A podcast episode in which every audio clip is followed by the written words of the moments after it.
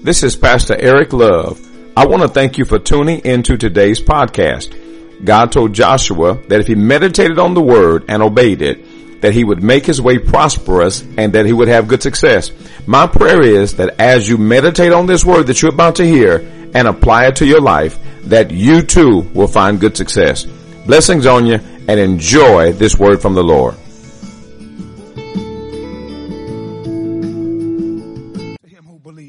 To God. I, want to, I want to give y'all five points tonight, then we're going to be done. Um, five points. I want to talk to you guys about trusting the process. Everybody say trust the process. I want to talk to you about five, I'm going to give you five points and then we're going to be done. I want to talk about the process. We're in the book of Jonah for those of you who are just coming in. If you'll go to Jonah chapter one, we, we, we're only going to deal with maybe the first three chapters, um, only the first three chapters for, for this particular teaching. Um, I won't go into chapter four because, um, there's a twist that happens in chapter four. I won't deal with that today, but I want to talk to you about trusting the process. For those who just came in, I shared with you guys earlier that, um, this message tonight is for someone in this room. God has been giving me sermons for the body, for the church at large, for all of us moving forward. But tonight, there is someone special, someone specific, maybe many of you, maybe several of you, uh, in this room tonight. This message is for you. When God dropped this in my spirit, He said, He told me somebody needs to hear this message tonight. When actually, when I came in um, today, there was a group of ladies that that greeted me here at the front, and they said, Pastor Love, they said, listen, we know that you're hearing from God because the, just the title by itself speaks to us.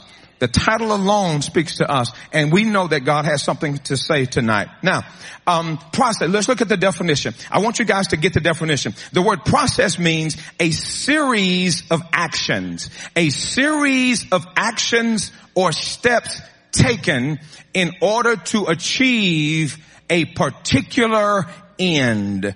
A particular end. I, I, want you, I want you to pay special attention to the two words at the end. The two words particular end. A series of actions or steps taken in order to achieve a particular end. In other words, God has a place in his mind that he's trying to get you to. God has a place in his mind that he's trying to get you to. There is a place in the will of God where he desires for you and for me to be. There's a place in God's will that he desires for you and for me to be. Don't, don't put this up there, Jerry, but I want y'all to write down Jeremiah 29, 11, very familiar passage. Jeremiah 29, 11, so they can finish uh, recording uh, the process. Jeremiah 29, 11, listen to this. For I know the thoughts, this is the King James Version, for I know the thoughts that I think toward you, saith the Lord. Thoughts of peace and not of evil. Watch this. To give you an expected end. Wait a minute. Wait a minute.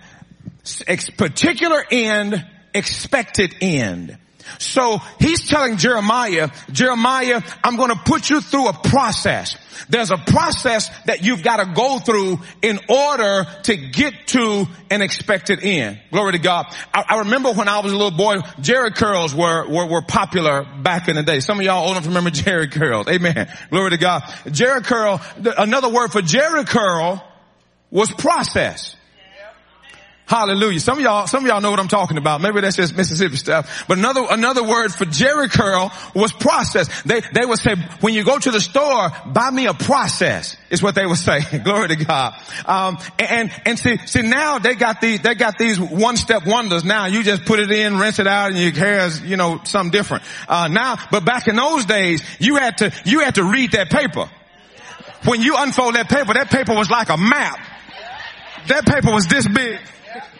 Yeah, you, you have to read, and you better read that paper too. You better read that paper. You better not play no games and not read that paper. Trying to be cute. They might have changed some, they might have changed part of the process. Glory to God. So you had to unroll, ravel all that paper you better read that paper. That paper had sticks, two little, two little like tongue depressing sticks in there. You had them gloves and everything in there. Listen, you better read that paper because you had to mix some stuff and the stuff that you mixed back then made your nose hairs burn out. It was some loud, some of y'all know what I'm talking about. You mix that stuff, that stuff, that stuff makes your nose burn. some of y'all know what I'm talking about. Some of y'all, some of y'all know exactly what I'm talking about. If you let it stay in your hair too long, you see, you saw smoke come out of your hair. Now I'm serious. Y'all laughing. I'm so serious. I'm so, your hair will start smoking, Jack. Ain't playing. Amen. You said take that roller out and you have a hunk of hair with that roller. Amen. Anyway, y'all got me off track. Okay. But it was called, it was called a process because there were steps that you had to take. Now watch this. The beautiful part was, was the box showed you what the particular end should be. Glory to God. So, so it became easier to go through the process as long as you had the box. Because if you could look at the box, the box gave you a glimpse of what your future could look like if you long as you read the paper. Glory to God.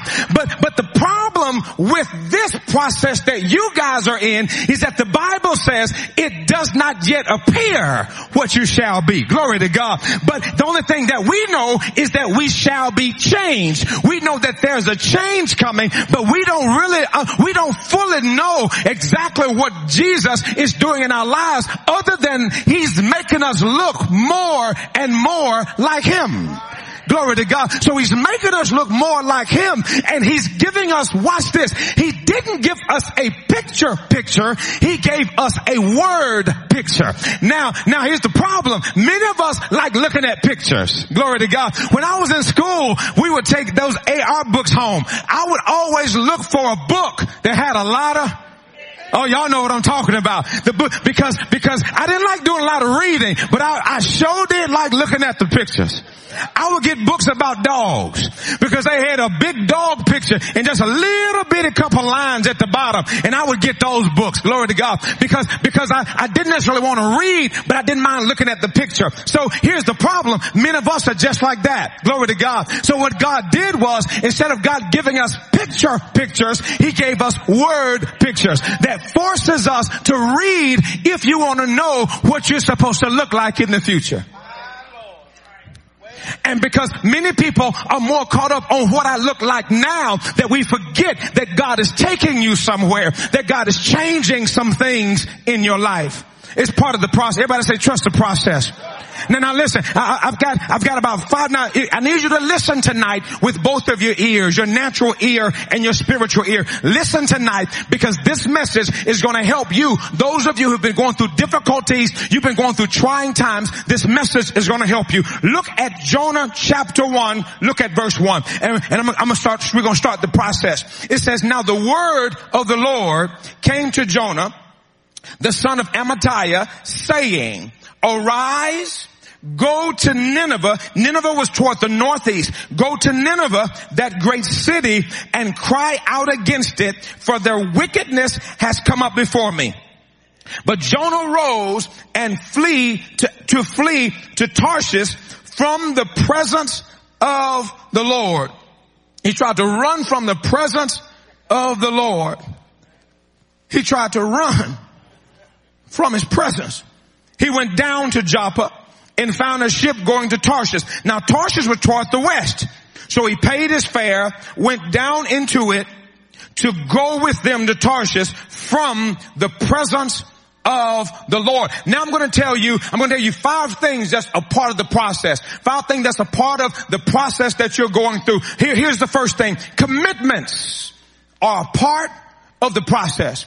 Commitments are a part of the process. Jerry, don't pull all them up there at the same time. Commitments are a part of the process. Keep that in mind. Commitments are part of the process. Now, um, when, when, as you're on the process, as you're moving forward, what happens is is that God is going to require you to commit to something. God's gonna, God's gonna require commitment from you. Here's what he said to Jonah. He, uh, excuse me, here's what he said to Jonah. He says, Jonah, I need you to arise, go to Nineveh, that great city, and cry out against it.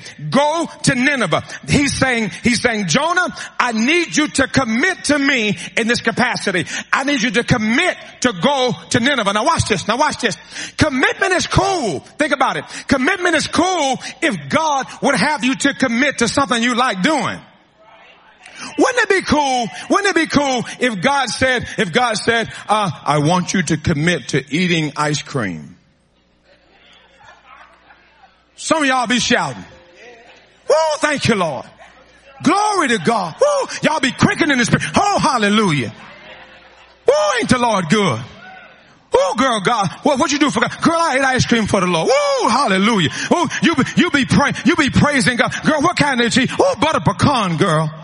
Oh, hallelujah. Praise God. Oh, cookies and cream. Oh, God told me to eat cookies and cream. Yeah, listen, y'all be shout. You be in church shout. Oh, I serve the Lord with gladness. Come before his presence with singing. Hallelujah. Hallelujah. And, and, so if, if God, if God would, would, would have you to commit to doing things that you enjoy doing, commitment would be easy. Commitment would be easy if, if you had to commit to things that you enjoy doing. But here is, here is, here is, here is how God works. God always gets you to commit in an area that you really don't like. He always gets you to commit in an area that you really don't like. God have you to, to forgive some people that you really don't like. Hallelujah. God, God, God will have you to give even when the money is tight. When I, when I was a little boy, when I was a little boy, um, my, my grandmother, God rest her soul, but my, my grandmother, she used to like for us to grease her scalp. She call you in there. You take that wig off. Hanging up on the bedpost. Y'all know what I'm talking about. Maybe some of y'all don't have no clue what I'm talking about. They hang that wig up on the bedpost. And she'd call us in there and say, and she called one of the boys and, and she, and she would call me most of all, but I thought it because I was the oldest. She called me in there and said, and said, Eric, come in here and, and grease my scalp.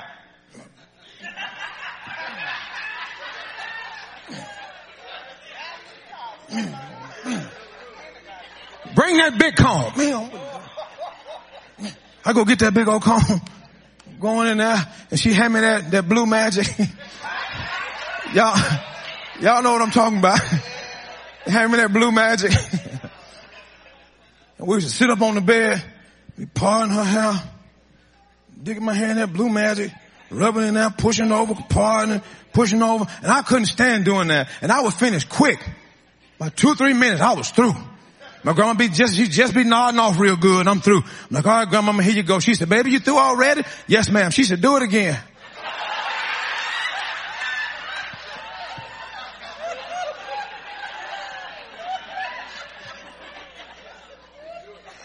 Man, be fighting mad.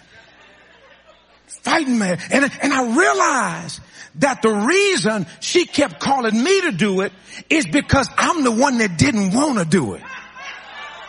My other brothers enjoyed it. They, like, they act like they did. See, I, see, that was probably smarter than me. If I'd have acted like I enjoyed it, maybe she would have called one of them instead of calling me. But, but she kept calling me because, because I, I was the one that, I was the one that didn't enjoy it. I didn't like doing that. I didn't like greasing hair. I thought that was a girly thing to do. I didn't want to be sitting on my grandmama bed, parting her scalp. What would my buddies think about me if they come in and see me greasing my grandmama's scalp? What if they would just happen to be outside and peeped in the window and saw, come on, what, what would that have been like? You know, what a, what a mess me up, what a scarred me for life if that'll happen. I didn't want to do that. And, and now watch this. Now watch this. Now watch this. And so, so, so I went through that, went through that, and I would grease the scalp, and I would just take my time now, and I just grease, and I just, I gotta do it, so I'm just gonna go ahead and do it, and I grease the scalp. And watch this. Now watch this. About probably a, a little over, um, a little over 15, 20 years later, 15, 20 years later, I was in my own house.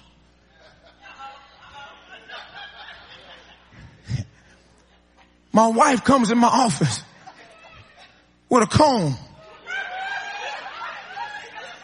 She had no blue magic. It was some, some stuff in a little tube. It kind of got fancy now. She came in there and she said, baby, will you grease my scalp?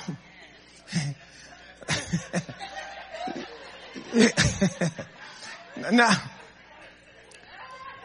now watch this. Immediately, I understood why I had to go through that back there so I could learn how to do this right here. So, so, so the process, the process taught me something. I, I didn't want to go through it. But God was teaching me some things even though I didn't want to go through it. So watch this. The very thing that you are fighting and contending with God about right now is something that God's going to use somewhere down the line in your future. And God is requiring you to commit to Him. You've got to commit to God. When, when people, when people come to the altar and they give their lives to Christ, I, I, I don't know, sometimes it, may be preacher's fault or t- uh, church's fault because we, we, we make you think that everything's going to be smooth after you give your life to Christ. We don't talk about that, that commitment. I was going to say doggone commitment. I didn't know if that was a cuss word in church or not. We don't talk about the commitment, but commitments are a part of the process. Here's the question for you. What area of your life is God requiring commitment from you? What area of your life is God requiring commitment? Is God requiring commitment in your prayer life? Is God requiring commitment in your study time? If, if, if, if you're in this church and, and you haven't, you haven't felt the presence of God in a while, is God requiring a fast of you? Are there some things that God wants you to put aside and put away for a season just to seek His face? God is requiring commitment from you. Uh, are you, are you committed to love somebody who has, who has publicly, sometimes even privately proclaimed that they can't stand you, that they hate you? Are you committed to still love? That's what God is saying. God said, I'm requiring commitment because commitment is a part of the process. Jonah, go to Nineveh. I want you to cry out against the city because they are wicked. Cry out to them. Listen to this. Listen to this. Jonah never argued with God. He never argued. He just didn't do it.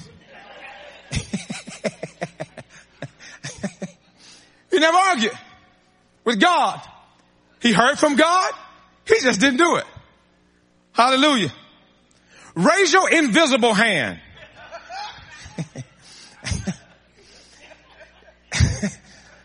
if God has ever told you something, you didn't argue with him. You just didn't do it. Look at all of invisible hands that just went up. Glory to God. Commitment are part of the process. Look at verse number four. Jonah chapter one, verse number four. But the Lord sent out a great wind on the sea and there was a mighty tempest on the sea so that the ship was about to be broken up. Then the mariners were afraid. Every man cried to his God and threw the cargo that was in the ship into the sea to lighten the load. But Jonah had gone down into the lowest part of the ship. Jonah keeps going lower and lower and lower and had lain down in and was fast asleep.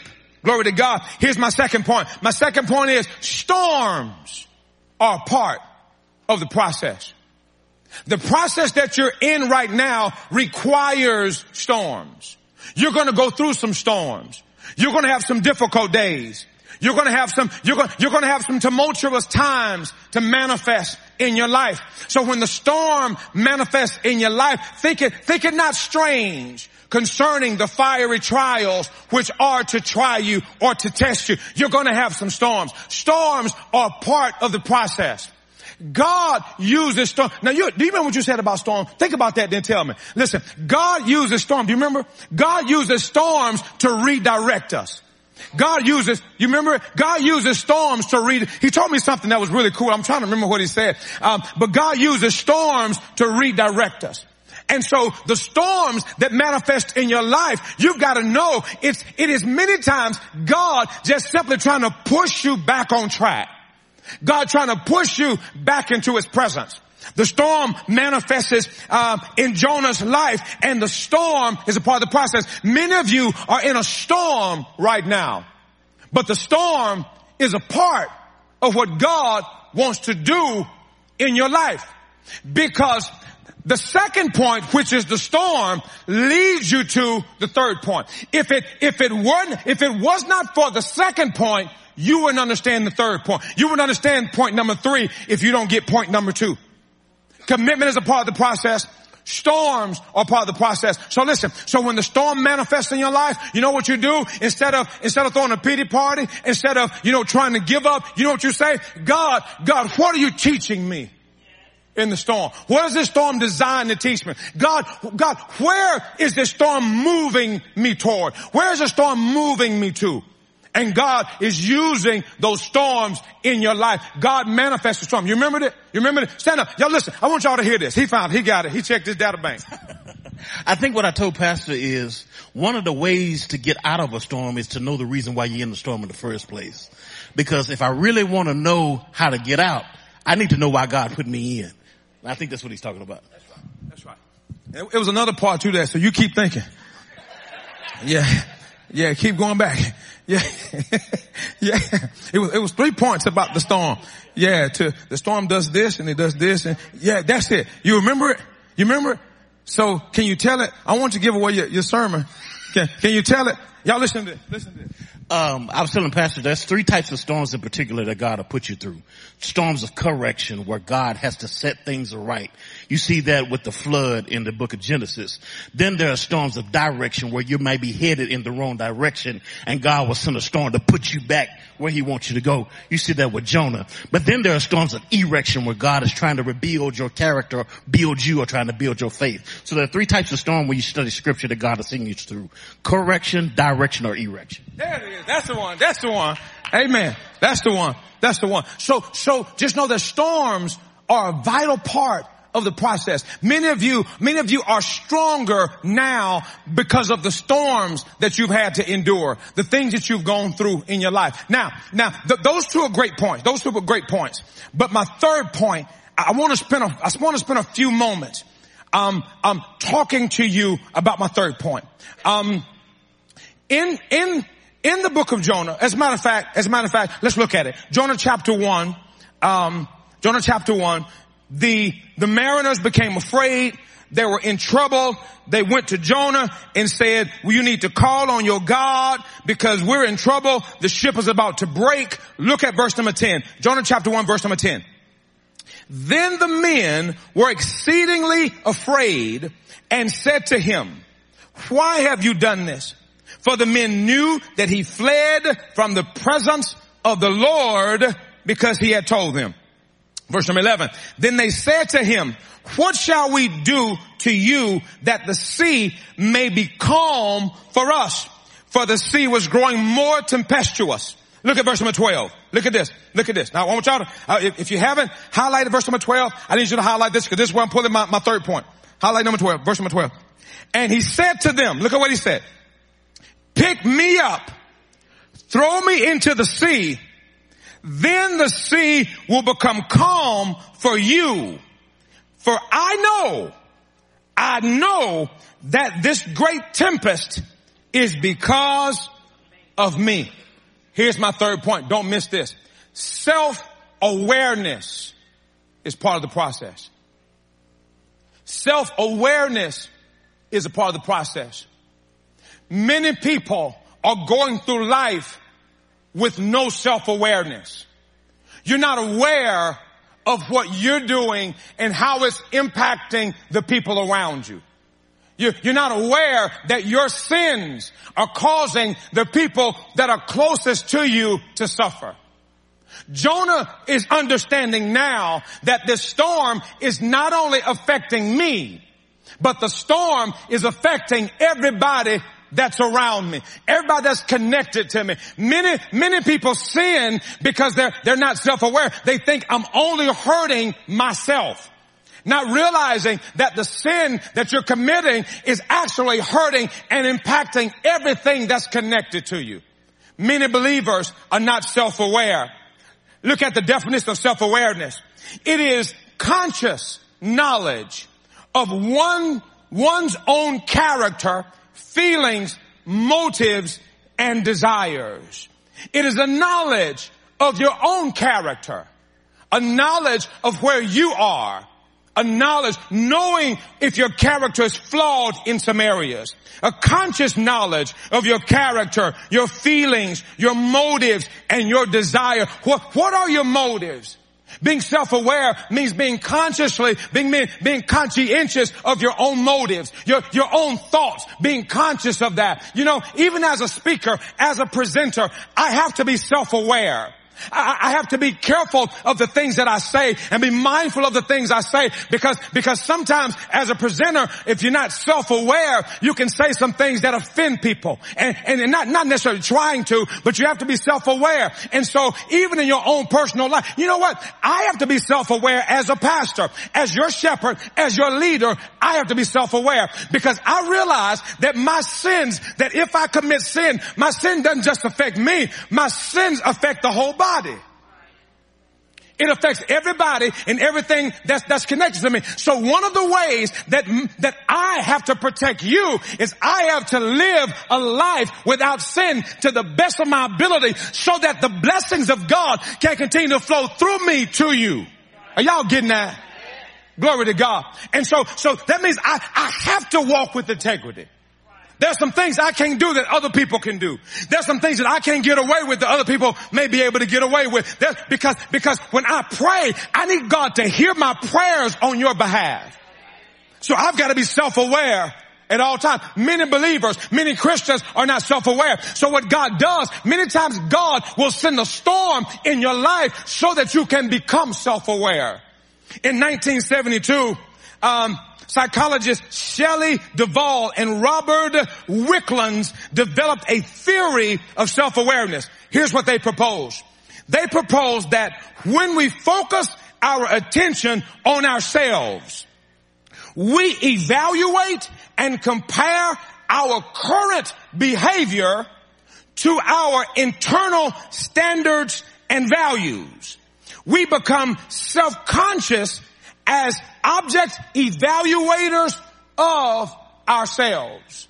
When you become conscious, when you evaluate the way you're acting versus the way you believe that you should be acting, then the question becomes now, what are you going to do now, now that you've got this dichotomy working in your life? You're doing something and you know internally that you should not be doing it. That's when you, when you realize that, that's when you become self-aware. That's when you start to look at yourself. When you see the storms going around in your life. I don't know if you've been around people like this. People that always blame somebody else for what's going on in their lives. For the storms that are in their lives, they blame other people all the time. You know, those are people that are not self-aware. You're not looking at yourself. You don't understand that watch this, that it may be something that you've done or it may be something that you omitted doing. So many times it's not what you did, it's what you didn't do that's causing some of the things that's happening in your life. Glory to God. Because only you, listen to me carefully body of Christ, only you know what God told you to do or what he told you not to do. You know it because God keep bringing that thing up over and over and over and over in your life. You know where the area of disobedience is in your life. I believe that many people die before their time because they never dealt with that small area of disobedience in their life. They never dealt with it. Maybe it was lust.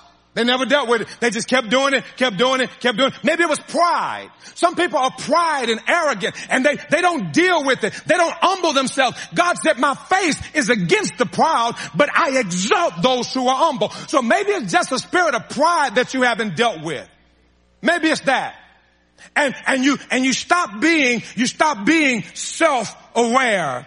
We focus our attention on ourselves evaluate, compare our current behavior to internal standards because there's a, there's a God-given standard. Jonah looked at himself. Jonah became self-aware. Jonah said, this is my fault. This is my fault. This storm is my fault. I realize that it's happening because of me. Here's what Jonah said. Jonah said, if you get rid of me, you get rid of the problem. That's what he said. Get rid of, throw me overboard, the storm will cease. Jonah became self-aware. Here's my question for you. Are, are you self-aware? Uh, let me say it like this. Let me say it like this. Are you sin aware? Are you sin, are you sin conscious? Do, do you repent when God starts to reveal the area of sin in your life to you? Are you the type that, that becomes sin conscious that you go back and you repent? Jonah said, this is my fault. The storm is on me. And so Jonah said, throw me overboard, get rid of me, get rid of the, you get rid of the storm. Commitments are a part of the process. Storms are a part of the process. Self-awareness is a part of the process. God wants you to know that you're not Superman. Listen, God will let you put on, God let you take on this person's burden, this person's burdens, this person's problem, that person's problem, this issue, that issue, to now you are in the hospital with IV in your arm. Come on, talk back to me. You, you, you trying to play, you trying to play, you, you're trying to play a Holy Spirit to all these folks. Oh, you trying to fix everybody else's problems. Glory to God. And sometimes God has to put you flat on your back to make you self-aware. That you're trying to help fix everybody else. And God said, nobody needs you to look at you. Pray for them, give them the word, and then you, watch this, you need to disconnect your feelings from that. Cause your feelings are still engaged. Your feelings are still, and watch this, because your feelings are still engaged, even when you sleep, it's running your battery down. Some of you sleep, but you don't rest. You don't, you don't wake up revived because, because your feelings are still connected to people that you should have let go of a long time ago.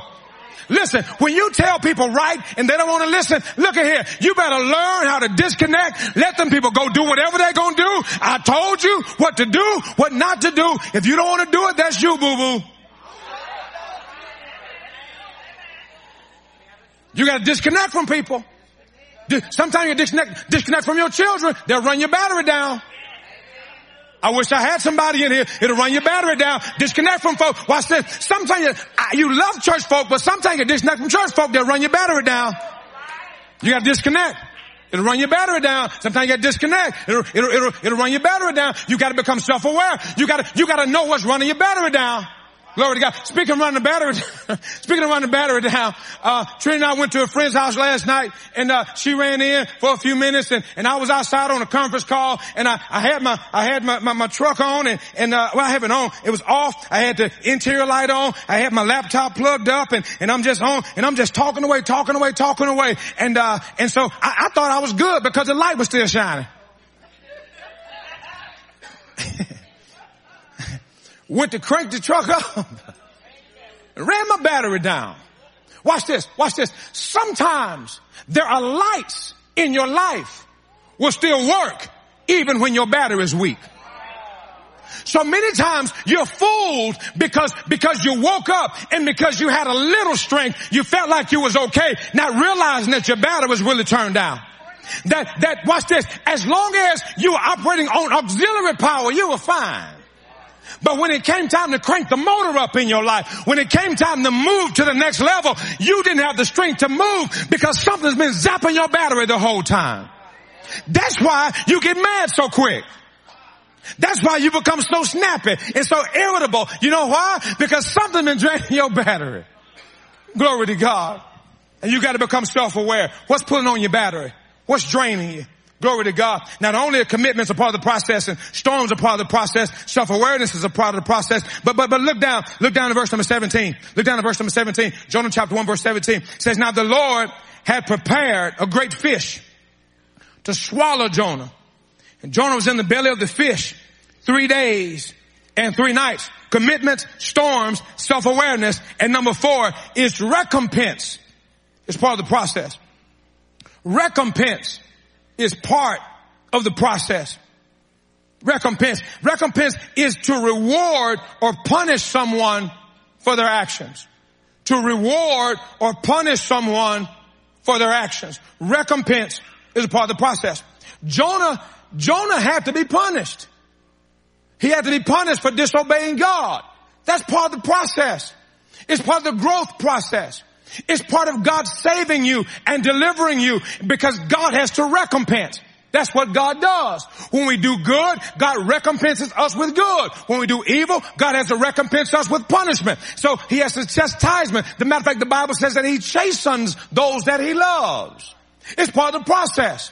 That's why the Bible says despise not the chastening of the Lord because God is developing something. He's working something greater in your life and He's using the recompense process to help you to know what to do and what not to do. Grandmama and them did the same thing. Hallelujah.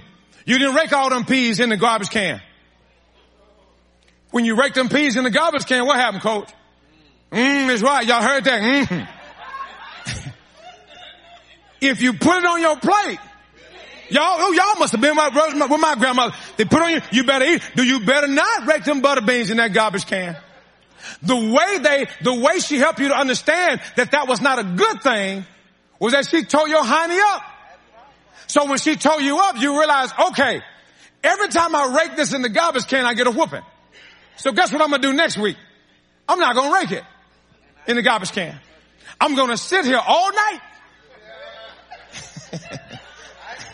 I'm gonna eat one bean an hour. Yeah, that happened for real. I had to close my nose, boy. I had to put a big hunk of sugar on that one bean. and Eat that. I ain't like butter beans, y'all. Don't make me eat them. Jeremiah 25, 15. I'm almost done. For my nation, for many nations and great kings shall serve themselves of them also. Watch this. And I will recompense them according to their deeds and according to the works of their own hand. God said, I'm going to recompense them according to their own works. So if you're doing good, you can expect good things to happen. You can expect God to bless you with good. Not saying that you won't have some bad times, but when you have, the Bible says if you suffer, don't suffer as an evildoer. Don't suffer as someone who has done evil. When you suffer for Christ, He said, blessed are you. When you're doing good and you suffer, God calls you blessed when those, when those things happen. But if you're suffering because of something that you've done, then you've got to endure that process.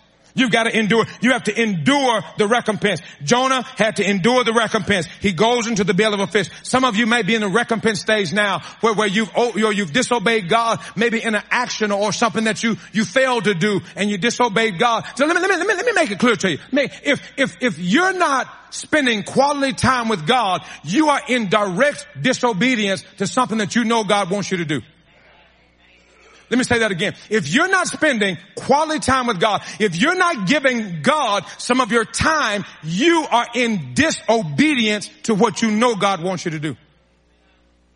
So I know some of you sitting there thinking, well, I'm, well, I'm good, child. I, you know, I ain't doing nothing. I ain't sinning nothing. But, but you're omitting something. You're omitting something.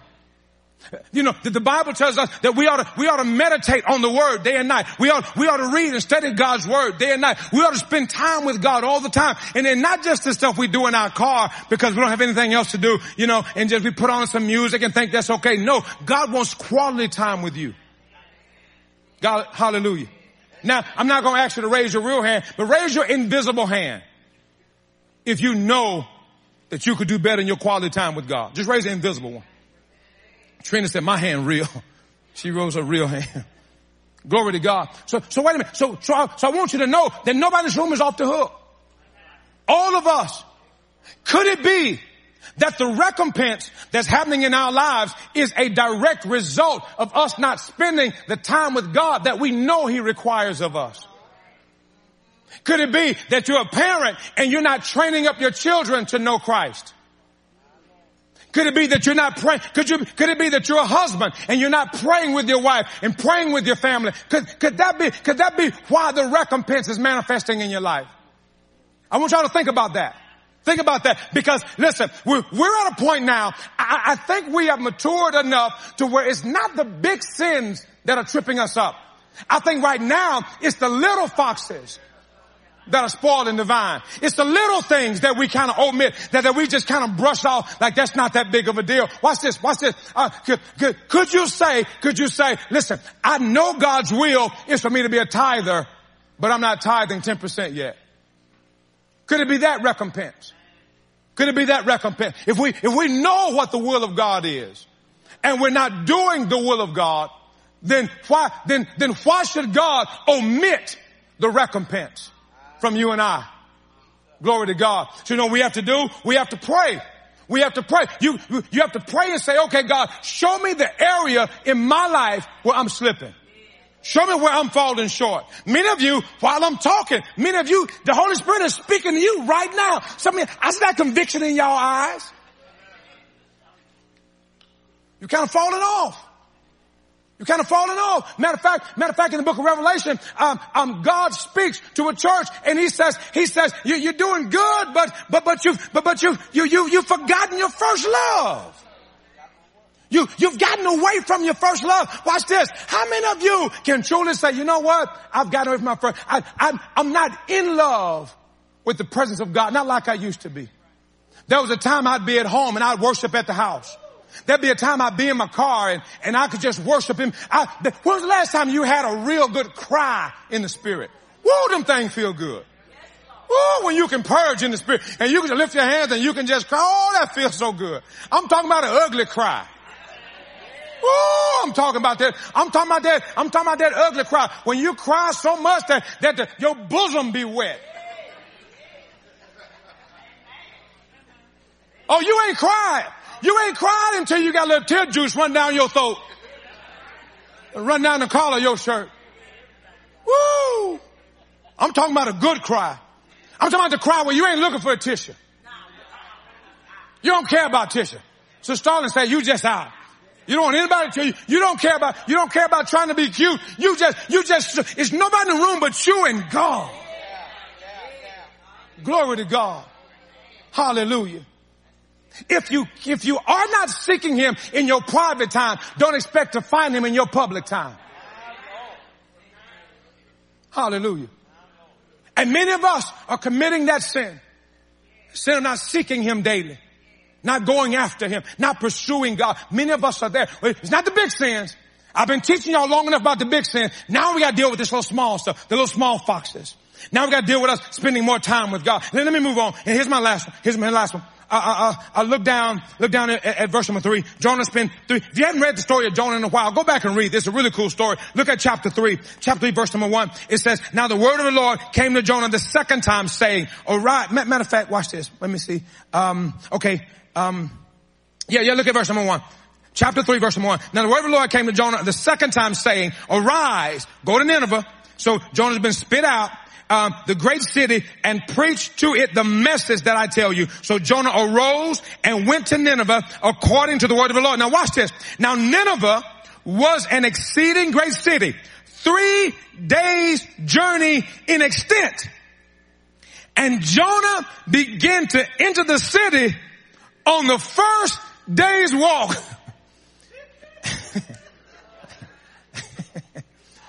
Jonah was booking. When Jonah got out there fish, what would have took him three days, Jonah was booking. Can't you see them little wet feet? Jonah was entering the city. On his first day, he started walking. Jonah was playing no games. My third point is this.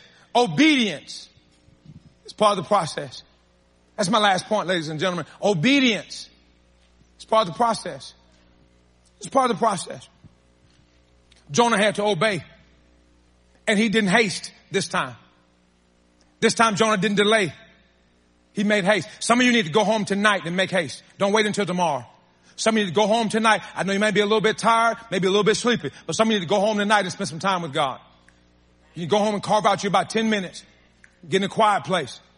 Put the kids to bed, run them off, tell them, you know, I'll hit you with this if you come in here. No. Or something. I don't know. I don't know how y'all, some people talk to their kids kind of rough. Amen. Some of you listen, don't, don't haste. Don't delay. Don't delay. So you, you need to, you need to get on it. You need to move. You need to do what God's telling you to do. Obedience is part of the process. First Samuel chapter 15 verse 22 says, and Samuel said, hath the Lord as, as great delight in burnt offerings and sacrifices as in obeying the voice of the Lord? Behold, to obey is better than sacrifice and to hearken than the fat of ram. In other words, God said your obedience is greater than any sacrifice that you could ever give. My grandmother says all the time, obedience is better than sacrifice. And I, I had no idea what that meant. So I became an adult, started reading the scriptures and realized that my grandma would, read things in scripture and those things would stay in her mind and she would say those things to us and she would say to all the time, boy, obedience is better than sacrifice. Now, now, now there's a, there's another way to say it. Another way to say it is, uh, hard head. yeah. Yeah, that's, that's another way, that's another, that's another way to say it. that's not what they, that's not what they said. Hallelujah. But obedience. So, so, listen, here's what I want you to do. Oh, we only got one minute. Here's what I want you to do. I want you to write down, if you got a phone, I want you to text yourself, uh, put in your notes page, write down the area where God needs you to obey. Just write it down. Just write it down. Where does God need you to obey? Write it down. A study's shown that people who write down the vision, write down what they're wanting to do, are 70% more likely to get it done when you write it down. In what area of your life is God calling you to obey? What is he saying to you tonight? What is he saying to you? Where's the area of obedience for you? What does God say? Does God want you to forgive? Does God want to spend more time with you? What's your area of obedience? Because obedience is part of the process. It was Jonah's choosing to obey. Got him released from the fish. Many of you will be released from the fish that's holding you once you make it up in your mind that you're going to obey. That you're going to obey God. You're going to do what God said. And trust me, I, I wrestle with obedience just like everybody else. There are things that God asks me to do that I don't want to do but I'm doing a whole lot better than I used to. A whole lot better. If God said now, I'm working to try to make it happen, working to try to get it done. Amen. Let's pray. Father, thank you, Lord God, for this night. Thank you for this time of teaching, this time of